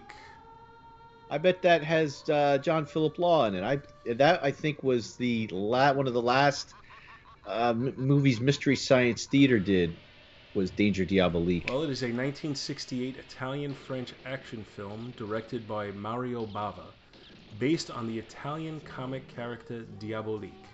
The film is about a criminal named Diabolik, played by John Philip Law, who plans large-scale heists for his I'm girlfriend. such a loser. I've seen. I know this, and I've seen this. Diabolik is trailed in pursuit from by Inspector Clouseau, no, Ginko, who blackmails the gangster Ralph Valmont into catching Diabolik for him. John Phillips Law's big thing is always his eyes, and it, and it's so highlighted in this movie because all you see is his eyes. I thought he was Uh, big John- on like on big on marches and stuff. No, it's John Philip Sousa. Oh, oh excuse me. Yeah, he was in the Golden Voyage of Sinbad. He was in Barbarella. You, you, I know you've seen John Philip Law. You just didn't realize who you were seeing. I, I was unaware of my John Not that you Philip ca- Law. Not that connection. you cared. I, however, this did not make my list, but I still like uh, John Philip Law, and I like uh, I like his movies. You like a lot of stuff. I like a little stuff. Next one, next one we should be able to get some commentary on. I know we've all three seen the 2005 Fantastic Four movie. Now, to me, the big criticism on this movie that I have is not that they changed the origin. It is really comes down to the casting of Doctor Doom. Richard. Oh, sorry. I don't think he sounded like that, but that's besides the point. He might as well sounded like that. At least when he changed, they could have modulated his freaking voice. Yeah, I agree, but I mean, if if if you eliminated that casting, I kind of like this movie. Actually, I had no problem with him uh, prior to becoming Doom. After he became Doom, they sh- Doom, Doom, Doom, they should have modulated his voice because he kept the same voice. Doctor Doom should have a metallic sounding voice. no, but see, I, I think I think Doctor Doom. You know, we talked about you know casting people different in the movies than they are in the comics. To me, Doctor Doom needs to be Eastern European. He needs to have that Eastern European accent. It doesn't have to be really, really pronounced, but it needs to be there, at least subtly. He shouldn't be. He shouldn't be just like a, an American yuppie, eh, which is the way he was portrayed in this movie, and that's the big problem I have with it. But other than that, I liked the way Chris Evans played the the Human Torch. I thought uh, Ioan Gruffudd looked like looked the part of Reed Richards. Uh, I didn't mind, uh, you know, the non CGI thing. Jessica Alba, to me, I could have taken her or leaved, left her in this movie. I mean, she's really, really pretty, but other than that, I didn't think she'd bring. She brought a lot to the role. Mm. But I, I, thought, liked uh, I thought- uh, I'm uh. Michael Chiklis. Yeah, well, like I said, I was going with the, the thing in the costume instead of the uh, CGI on that. Uh, I'm trying to remember. I thought I thought that the score on this was decent, if I remember right. Scott, do you have any memory of the score on this? It is. It's one of those scores that works much better in the actual movie than it does as a standalone album. Um, I have uh, the score to both this and the sequel. Um, the sequel, which I greatly prefer to this movie, and is sadly not on the list, which breaks my heart. Um, but anyway, um, it's one of those ones I want to love and I only just like because it's kind of a boring listen away from the movie, but in the movie it really works. Um, there's a track. It's the sequence of the movie where where Johnny, they he and Sue see something happen. I forget what. They see an explosion or something, and he decides, all right, it's now or never. And he runs and he jumps off the side of the Baxter building and he's falling, you know, pretty much to his death. And he keeps going, come on, come on, come on. And then he goes, flame on, just before he's about to hit and becomes like fully the torch for the first time and flies. That track is great. And that's that's really the one moment in the score that really lives up to the potential of the composer who is uh, John Ottman, who did um, Superman Returns. He did um, several of the X Men movies. He, he's done a number of superhero scores, and you know when he's on, he's really on. And unfortunately, with the first Fantastic Four movie, I didn't feel like he was fully on. the The theme of the Fantastic Four is pretty good, and there's a couple moments in the in the score, but overall, it's it's kind of bland. Mhm. Um, and that's kind of my overall feeling for the whole movie. I like this movie, but I want to love this movie, especially because I, I got the feeling that they were really trying to go with the best versions of the FF. You know, taking from, of course, the Lee and Kirby stuff, the John Byrne stuff, and a couple other things. And they throw all that together, and they've got a pretty good cast and everything. But it's it's like they they have all this, and they they, it's like not even so much that they don't know what to do with it. It's like they couldn't afford to do anything big with it. You know, it, it feels like a made-for-TV movie, unfortunately, and that's kind of my problem with it. Is it's just here you have one of the great superhero families and and you know very much cosmically based and they don't really do anything all that awesome. I mean, the big thing with Doom and everything is revolved in like the last what, like seven minutes of the movie. They they punch him, they they set him on fire, and that's it. It's over. And it's like, wow, that was a whole lot of build up for like not a lot of payoff. Um, so again, I like I like the next one so much better, um, and I'm really kind of surprised not to see that one on the list. And uh, for that matter, I kind of like the Corman one better than this, to be honest with you. And that one's not on the list either, which is again very surprising, given some of the things that did make the list. So. I would have been surprised to see the Corman one on the list, honestly. really? Yeah, I, I didn't expect that to be in anybody's top 10 of all time. Now, Well, there are movies, yeah. as you said, there are movies here that may surprise me that they're in people's top 10s, uh, but the Corman one would be among those that surprised me then. Yeah. I, I'm yeah I'm forgetting how the list was put together. That it was yeah top tens. Yeah, this, I yeah, this not- I isn't this isn't somebody's 82nd favorite, even though it's Right, 82nd right. on the list. This isn't somebody's top 10. But don't get me wrong, I, I, I do like the movie, and I think it has more working for it than against it. Um, I, I just think the two things that, that hurt it the most is lack of grand scale and uh, and kind of just a lackluster villain. Because you know when it comes to your, your comic book movies, you know the the ones particularly that are you know superhero based comic book movies, you know they are often you know you, they're made or broken by the villain. And in this one unfortunately you know you've got one of the greatest villains of all time and that's not exactly who came to the party with this movie. That the, the guy who was supposed to be doom yeah he wasn't doom. And then and then they you know they It defeat him like I sound say like that. he might as well though bill's right i kind of see him that way you know He sounds like Wario from Mario no, Kart. he does not.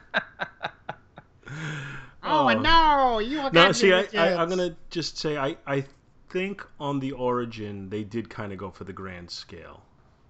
right I think it's it's when they got to the battle with Doom, they tried to go with a little psychological torment between him and Reed Richards and him and the, you know him and the Thing, where he's playing the Thing emotionally, on on his wanting a cure and all of that. Uh, and then the negative comes in I, again, just with the casting of the actor. I think had they had the right actor in that role, it, they could have gone that route. But since with the actor they had, they really needed to go a little bit more bombastic with the action, and they didn't. But I still I enjoy this one. I have no problem sitting down and watching this movie. It's I think the criticism is overblown. Uh, it's not to me. It's not you know it's not on my list of great comic book movies, but it's a movie I enjoyed. Uh, I would say I do. I also I agree with you that I enjoyed Rise of the Silver Surfer a little bit more. That's got its weaknesses too. Primary of which to me is the fact that they still went with the same characterization for Doctor Doom. It's me, a Doomio. What's interesting though is that overall, you know, uh, on a rank of uh, of 100, this is probably just about where this movie would place for me. Yeah, there you go. That's uh, which which is interesting. Uh, the next one's for all the Gil, Gil Gerard fans out there. Buck Rogers in the 25th century. So this was somebody's number seven. Yes. And On there was one a list. commentary. There was a commentary on the list saying that for this person, it was a theatrical re- release that they saw, and that's why they felt it applied to the list. Yeah, yeah, I saw it at the drive-in. Did you? Okay. Yeah, I did. Yeah, I didn't This realize. an I didn't realize it was a widespread theatrical release. Yeah, I, I remember you know this one and um, God, they might have been a double bill for all I remember, but I, I know I saw this one Battlestar and Galactica? Battlestar Galactica uh, at the drive-in as well. Both See, I saw. Battlestar Galactica in the theater, but I didn't see Buck Rogers in the theater. But I remember my grandmother taking me to see Battlestar Galactica. I always remember going to see this at the drive-in because there's that one part where uh, Buck goes to the cemetery to try to find what Yeah. happened to his family, and it's just you know just this ratty, overgrown old. That's not in the TV one. Uh, I don't I don't know, but I know that in the Oh. in, in the movie, and I'm not sure if, if they played this when they played it on TV. I want to say they cut the line when they played it on TV, but in the you know watching it, you know on the big screen, they're walking through that cemetery, and Twiki goes, he goes beady beady beady, he goes, come on Buck, I'm freezing my ball bearings off, and for some reason my father thought that was the funniest line. He just roared over that. So I always remember that for some stupid reason. I always remember that one part. Um, but yeah, you know this. I watched this not long ago. Uh, you know, rewatched it, and you know, the special effects aren't the greatest, and they weren't the greatest then either. But it, you know, story wise, this this reminded me a lot of like classic Star Trek because it's one of those examples of, you know, great writing can can really kind of make up for, you know, shoddy effects. And unfortunately, you know, they didn't have the, the biggest budget with this, and it was it was very much made in that era of, okay, Star Wars is huge, let's just get more space stuff out there, and so they threw this out there, but you know, it, it was very well written. It was very well acted. You know, Gil Gerard is uh, is very likable as Buck. You had um, what's her name as um, What do you mean? What's your name? It's Erin Yeah. Gray. yeah, Erin Gray. I God. think- We Erin were in a convention together with her. We were in the No, same but- room with her. yeah, I know. She touched me. Um, oh, But it, it was I, I liked it. I, I think it still holds up pretty good. Okay. I down still haven't watched that spot. Number 80 on our list Ghost World, which is a 2001 movie based on the comic book of the same name, starring Thora Birch and Scarlett Johansson. I have not seen this. It's I got was thinking Steve Buscemi in it too. I was thinking what what's the one with um, Kim Basinger in it? Cool World. Cool. That's what I was thinking. Okay, all right. Go. she I have plays no an idea. animated character that's Yes. sex with Brad Pitt. Yeah, that's what I thought this was. In which case, I was going to be like, "What?" So I, I have no. What is Ghost World? I have no idea what that is. It is a 2001 comedy drama based on a comic book of the same name. Okay. said, starring Thora Birch and Scarlett Johansson. Wow, that sounds Uh, like what you just said. I think we just went back in time. Say that Uh, one more time. Maybe I'll be listening this time. yeah, okay. Uh, It uh, apparently has a 92% rating on Rotten Tomatoes and was given four stars by Roger, e- Roger Ebert, who said, I wanted to hug this movie. So, Aww. isn't that That's cute? both sweet and disturbing at the same time. uh, yes, it is. I, I can tell you I never saw this, so I don't really know much about it. It had a limited commercial theatrical run in the United States, apparently. Its commercial success was minimal, and then apparently it was discovered on home video by many people. Interesting. And yet, not so interesting that we will keep discussing it. The next movie on the list is A History of Violence. I've not seen this either, but it sounds interesting. I watched the history of violins, and it was really, really boring. Well, this this was uh, It's this got was also- Aragorn, This was a graphic novel starring Aragorn. Viggo Mortensen. Vigo, you are like the buzzing of flies to me. And I've been waiting all night, all day to say that. my my understanding, and again, sadly, this is another one I haven't seen, but uh, my understanding is that the graphic novel is truly graphic, uh, and that it, it, it was a Oh, very could be- disturbing, very uh, very adult novel. Oh yeah.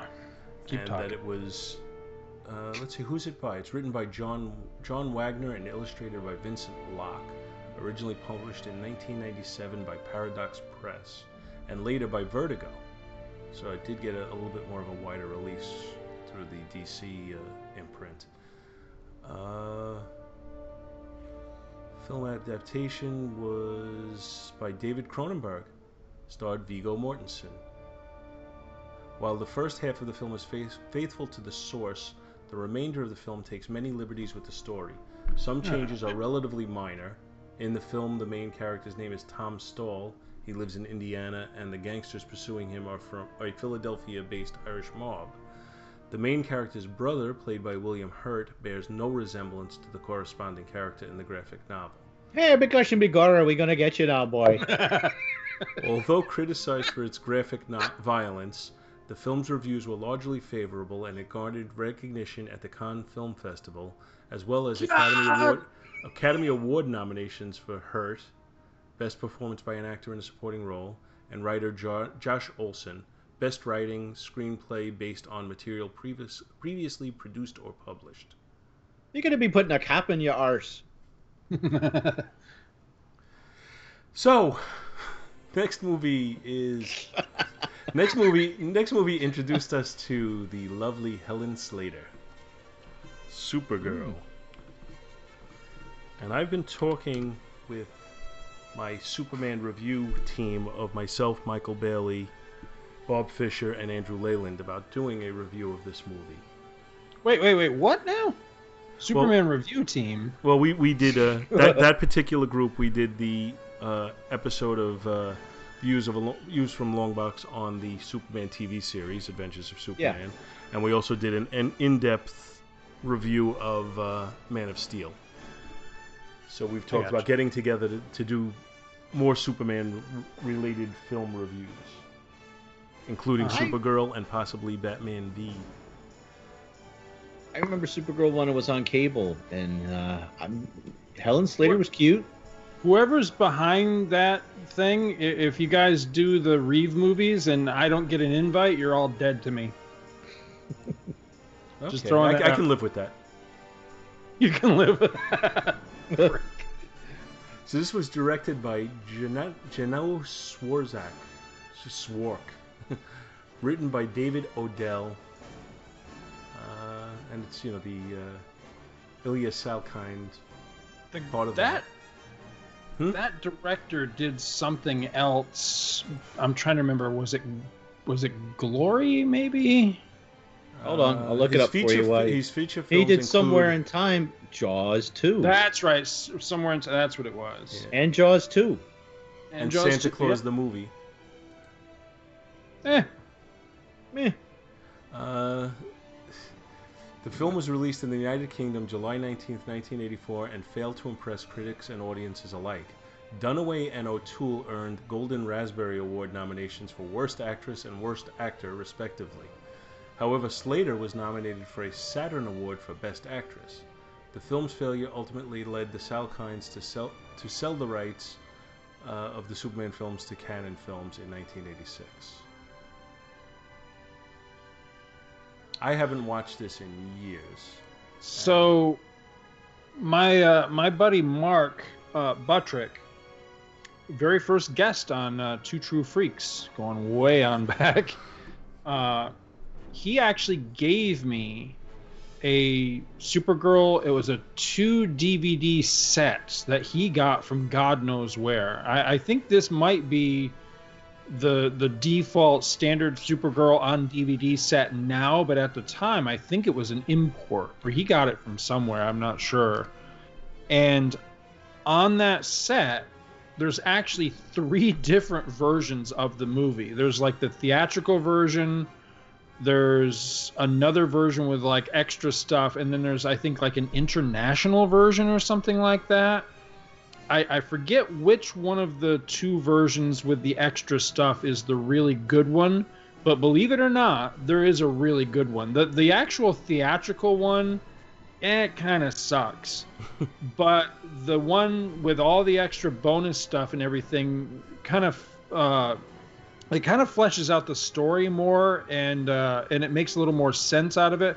Much like uh, say like superman 4 if you ever see this the version of superman 4 that puts most everything back in except for the first nuclear man which is just that's a god awful scene that i'm glad was cut. That it makes a little more sense out of that movie too which strangely is another one that didn't make the list. But yeah, you know, I can see this one making somebody's list because this movie it did have a lot going for it. Again, I think that this one, much like uh, Fantastic Four 2005, I think the big problem with this is the villain.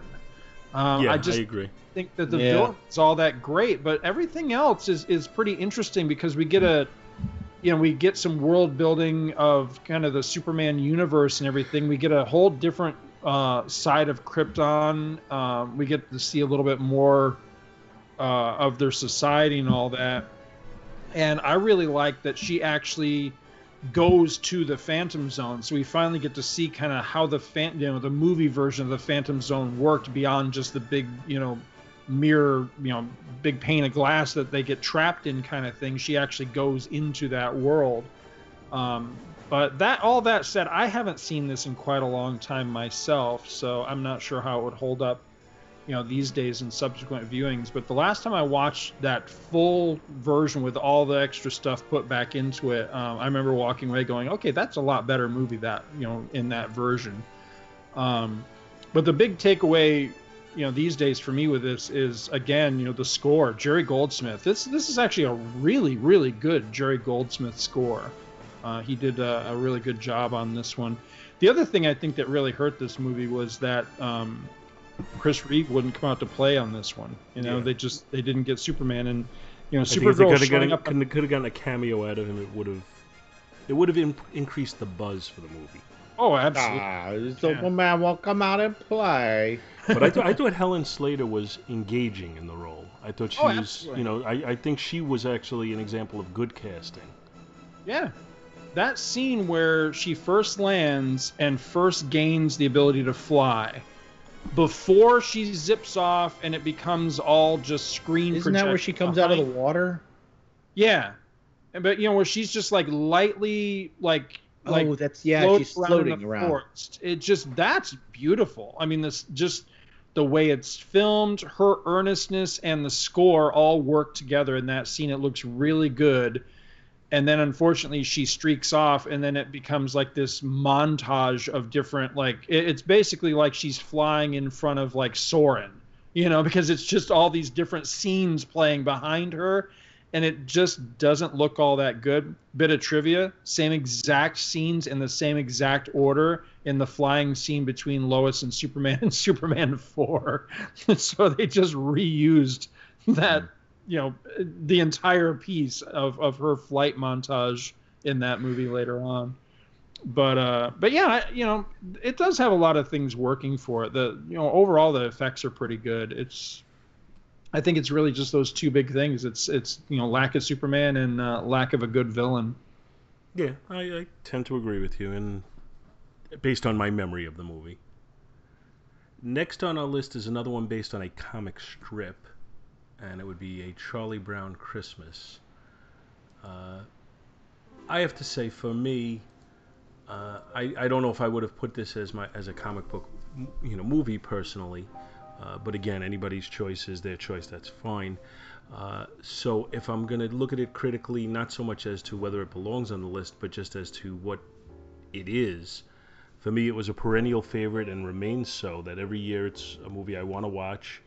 I think it is an example of one of the best adaptations of a comic strip to an animated, you know, uh, action version. Uh, I think the voice characterization is phenomenal. And as I understand it, and I recall, it was quite controversial at the time because they actually had young children doing the voices, which was not something that they generally did at that time. I think, if my memory is correct, I think this is like 1965. I could be a little off on Thereabouts, the year. Certainly in that area I know it's Uh, older than me. That's all I know. and uh, so you know I, I would have been very young when this first came out and i don't know if i saw it in the beginning you know the first couple of years it was on because i would have been very very young but certainly once i was old enough to watch something like this this became uh, an annual tradition for me. And uh, you know every year i looked forward to seeing it. And to this day i think i don't think a, a christmas season has gone by that i haven't watched this movie or this short. So you, so you've never seen this special edition of that, where Linus loses his shit and starts whipping his blanket around, taking people's heads off, and well I, I did but i prefer the original. Oh, okay, All right. Yeah, oh yeah, I've seen seen that many many a Christmas, many a years. Christmas Eve. Well, that's that's the, that's the other aspect. I don't know too. the words, so I'll just. Christmas time is here, but uh, that's that's the other aspect. The, the, the music in this uh, in in this short are, are is phenomenal actually. Mhm. My Uh, daughter Chris- has the. Uh, she has the, the. She has the tree in her room.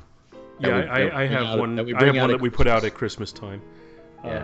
But it's also you know the uh, the song Linus and Lucy originated here, and right. that's the one that everybody knows. You know, dun dun dun dun dun dun dun. dun. And you know that that's the, the most famous. That's always the Peanuts traveling music when they're going from place to place.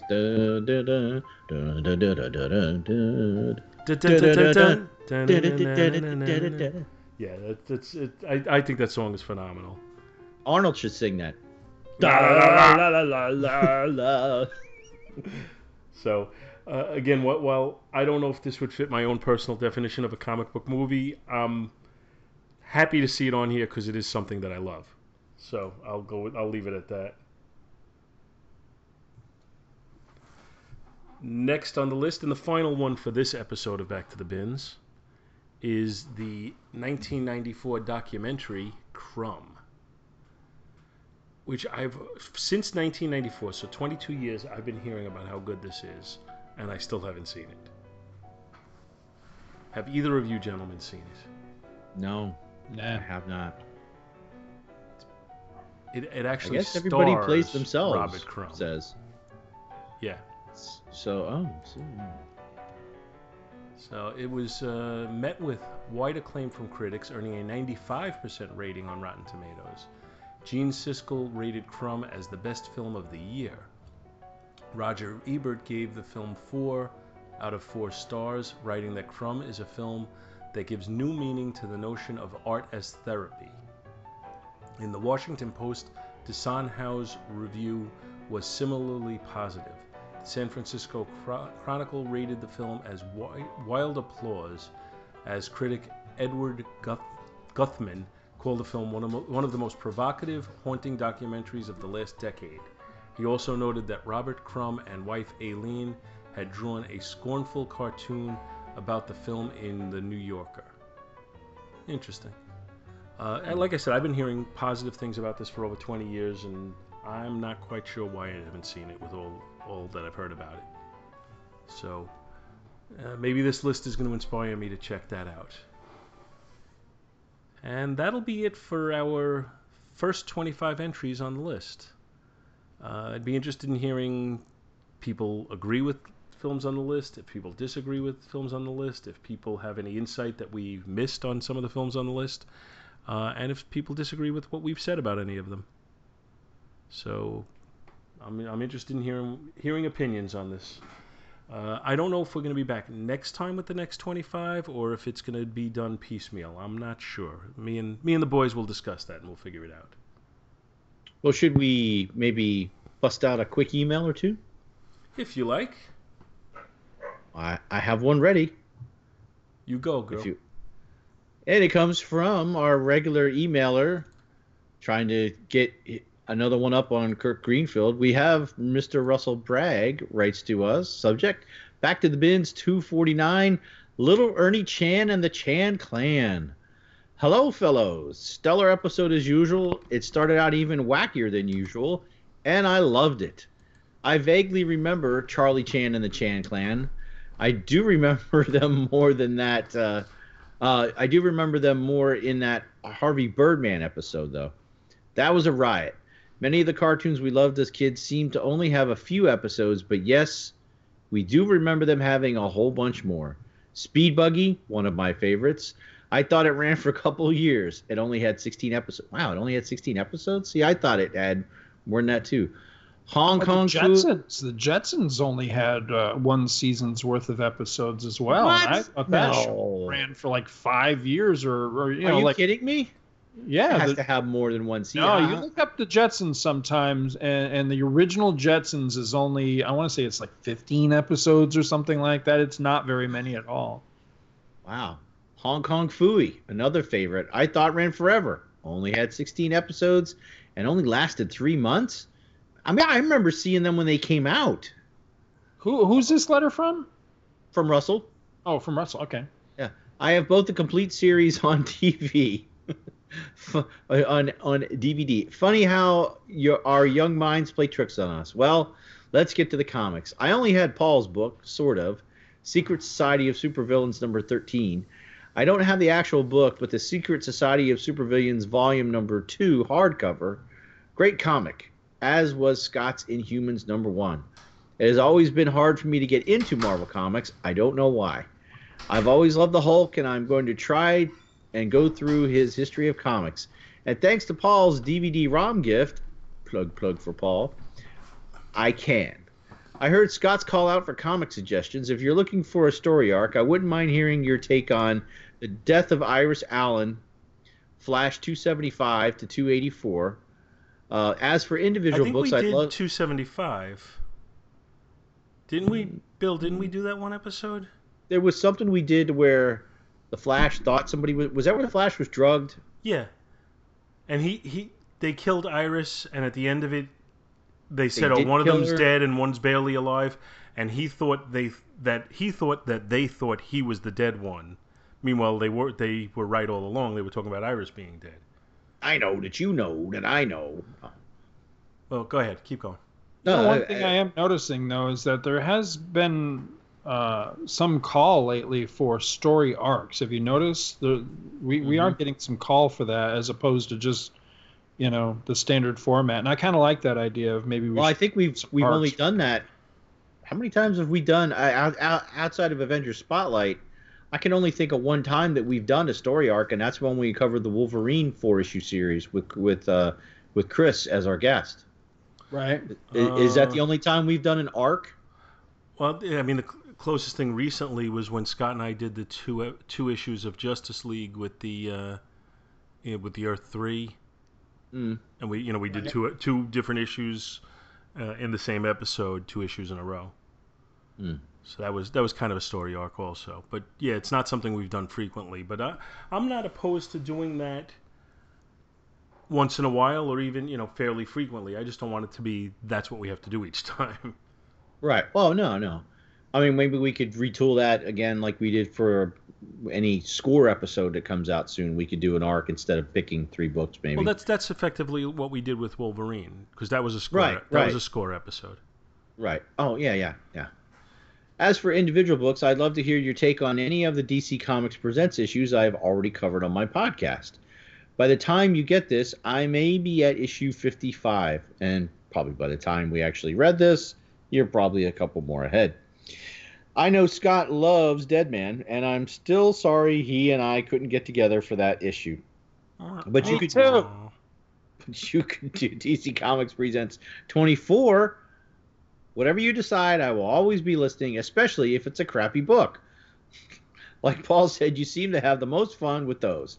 Take care and thank you for keeping me entertained. I was mowing for this one. That's not a euphemism, is it, Russell? Oh, sorry. I'm gonna let you in on a secret. I just say we enjoy the crappy ones so that Scott doesn't get mad because we do all the good ones when he's not here. yeah, shh. He's right here. Be quiet. When are you gonna not Russell be here again, look. Scott? I want to do a good book. You're an ass. Russell Bragg, Clarksburg, West Virginia, host of the DC Comics Present show. And no, Russell, he was not saying you were an ass. I think that was directed at my co-host. I'm not sure. When with Scott, who knows?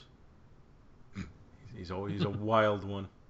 We got time for one more, or is that all we want to do? Uh, I don't know. Scott, you want to read one? one more. One more. Uh, Scott's gonna read one. I'm not gonna read one. I don't have the email open. I knew you wouldn't have it open. You and I'm the ass. Yeah, okay. Well, I didn't know we were going to read emails. Otherwise, I would have one open. But I Bill didn't know we were going to either, and yet I have it open. So I guess I'll read it. go ahead. And it's again from Russell Bragg. Uh, subject is Back to the Bins 248 Score Suicide Squad. Hello, fellows. Great episode as per usual. I would never in a million years think I would hear Arnold singing Air Supply. I gotta interrupt you right there. You've heard Bill enough. You should expect Arnold to be singing Air Supply. That was awesome. I love Air Supply. Grew up listening to them. However, you should never listen to them when you are lonely. It will tear your heart out. Loved remembering about the Sonny and Cher show. I remember it fondly. I didn't care much for their separate shows. I remembered many of the duo variety shows you brought up Sonny and Cher, Donnie and Marie, The Captain and Tennille. Do you remember the Bionic Watermelon skits? I honestly don't. No. There was another that we watched that you didn't mention, Shields and Yarnell. I remember them. They were Oh, like yeah. they were like mimes. Yeah. I don't know if you remember them, but they were a husband and wife duo, pretty much doing robotic type movements through mime or dance. But I enjoyed reminiscing about those good old shows. Thanks. My wife and I will not be seeing this movie either. Like Paul, we'll watch it free on television. As it turns out, I ended up going to the movies and saw it. Uh, I agree with Scott about this movie's version of the Joker. I just don't get it. Yeah, that was my big one of my biggest criticisms of the movie. I don't like the looks, mannerisms, and prob and probably has a dumb laugh. I thought the ver- I thought Oh, the that's version of Wario. the Joker in the 2004 Batman cartoon was bad, but this one takes the cake. I'm glad Scott seems to be giving the podca- getting the podcasting bug again. But for me, instead of starting a new podcast, I'd rather he continue. I've got a few things to say about Superman. I truly enjoy his chronological coverage on the Phantom Zone. I wouldn't mind new episodes of Commentary Monthly Monday or Comics Monthly Monday either. Scott also mentioned something about Legends almost being a Crisis on Infinite Earth sequel. How would that have worked? Should I should I pause there for you, Scott, or no? Um, I, think it would have just worked in the sense that DC, you know, I mean, Crisis was was quite a thing for them, and I think that they wanted to continue to ride that wave, and they wanted to have. I, I think Legends was the first time that they considered okay this this multi part you know cross company thing might become a, a regular thing that we would do every you know every year or every couple of years or whatever. And i mean eventually they would. Um, i think the next one was millennium i think. And then from there it did become pretty much you know every year uh, they would have one. Legends was kind of one, but it, it wasn't the the same level as as Crisis was, because Crisis was in just about every book and and really tied in. I mean, there were obviously there were Legends tie-in tie-ins as well, but I don't remember it being quite as company wide as uh, as Crisis was. Um, as far as how is it going to work as a sequel, I don't know if it was going to be necessarily a direct sequel, as in it was going to reference or continue the story of Crisis necessarily. I think it was just going to be. Uh, it was going to carry that tradition because it was going to be crisis of something, you know. Because even Crisis on Infinite Earths itself is a continuation of something that they started way back. You know, it was Crisis you know, on Earth 2 and Crisis here and Crisis there and, you know, eventually Crisis on Infinite Earths. And I think they were just going to continue that forward with it was going to be like Crisis of the Soul or something like that. And then it just kind of mutated into what became Legends. But beyond that, um, you know, how it tied to Crisis on Infinite Earths, I, I honestly, I don't remember at this point. I know that there's a, uh, you know information you can find out there on it. I think there's a write up on it in in Back Issue magazine. Uh, it was one of those like tales never tales never told or whatever they call that that feature in Back Issue is where I was reading a lot about this not long ago. All right, back to Russell's letter. On to the comics. The only book I sort of had for this episode was the comic Scott Hambone Gardner brought. I say that sort of because it's in my Legends trade paperback. Bill's book was the highlight of the episode for me with Amanda Waller, Mafia Hitman. Look at Paul there with the newest book. You mentioned Big Sir as a Suicide Squad character. Was this the same Big Sir that pulverized Flash's face during the trial of the Flash storyline? I would guess so, but I don't know for sure. Uh, if it is the same character, at least in the Bronze Age, he became a good guy and helped the Flash I do believe he was an imbecile, and with the help of a machine Solovar had, made Big Sir intelligent. I didn't think about it until Paul mentioned it, but the only good grade you gave was for the book Scott's, where the Suicide Squad didn't even appear. I wonder what we can take from that. Oh well, they can't all be winners. Better close for now. Thank you once again for keeping me entertained. Russell Bragg, Clarksburg, West Virginia, host of the DC Comics Presents show. You know, they tried that machine on me, but I didn't notice any difference. Neither did we. Huh? Well, I guess with that, we'll call in the night. Thank you so much for listening to our show, and we hope you'll continue to join us each and every week for more good old fashioned comic book back issue awesomeness. You can contact Back to the Bins to leave feedback, comments, questions, suggestions, and criticisms via email at backtothebins at gmail.com or by joining the Back to the Bins group on Facebook. Back to the Bins is a proud affiliate of the Two True Freaks Internet Radio Network, which you may find at www.twotruefreaks.com. Two True Freaks is a registered trademark of DiManzo Corps of Milan, Italy all rights reserved. Each and every month, the Two True Freaks Network produces dozens of new and exciting episodes which regularly reach tens of thousands of loyal listeners worldwide. Sponsorship and or advertising opportunities are available. Inquiries may be made via email to twotruefreaks at gmail.com. Please take a moment to stop by the twotruefreaks.com site and check out their many other fine podcasts, won't you? Thanks and we'll see you next week. I I don't know. That's gonna see. That's the you know this is always the every two every two two months I go into uh, deep evil hibernation because of work.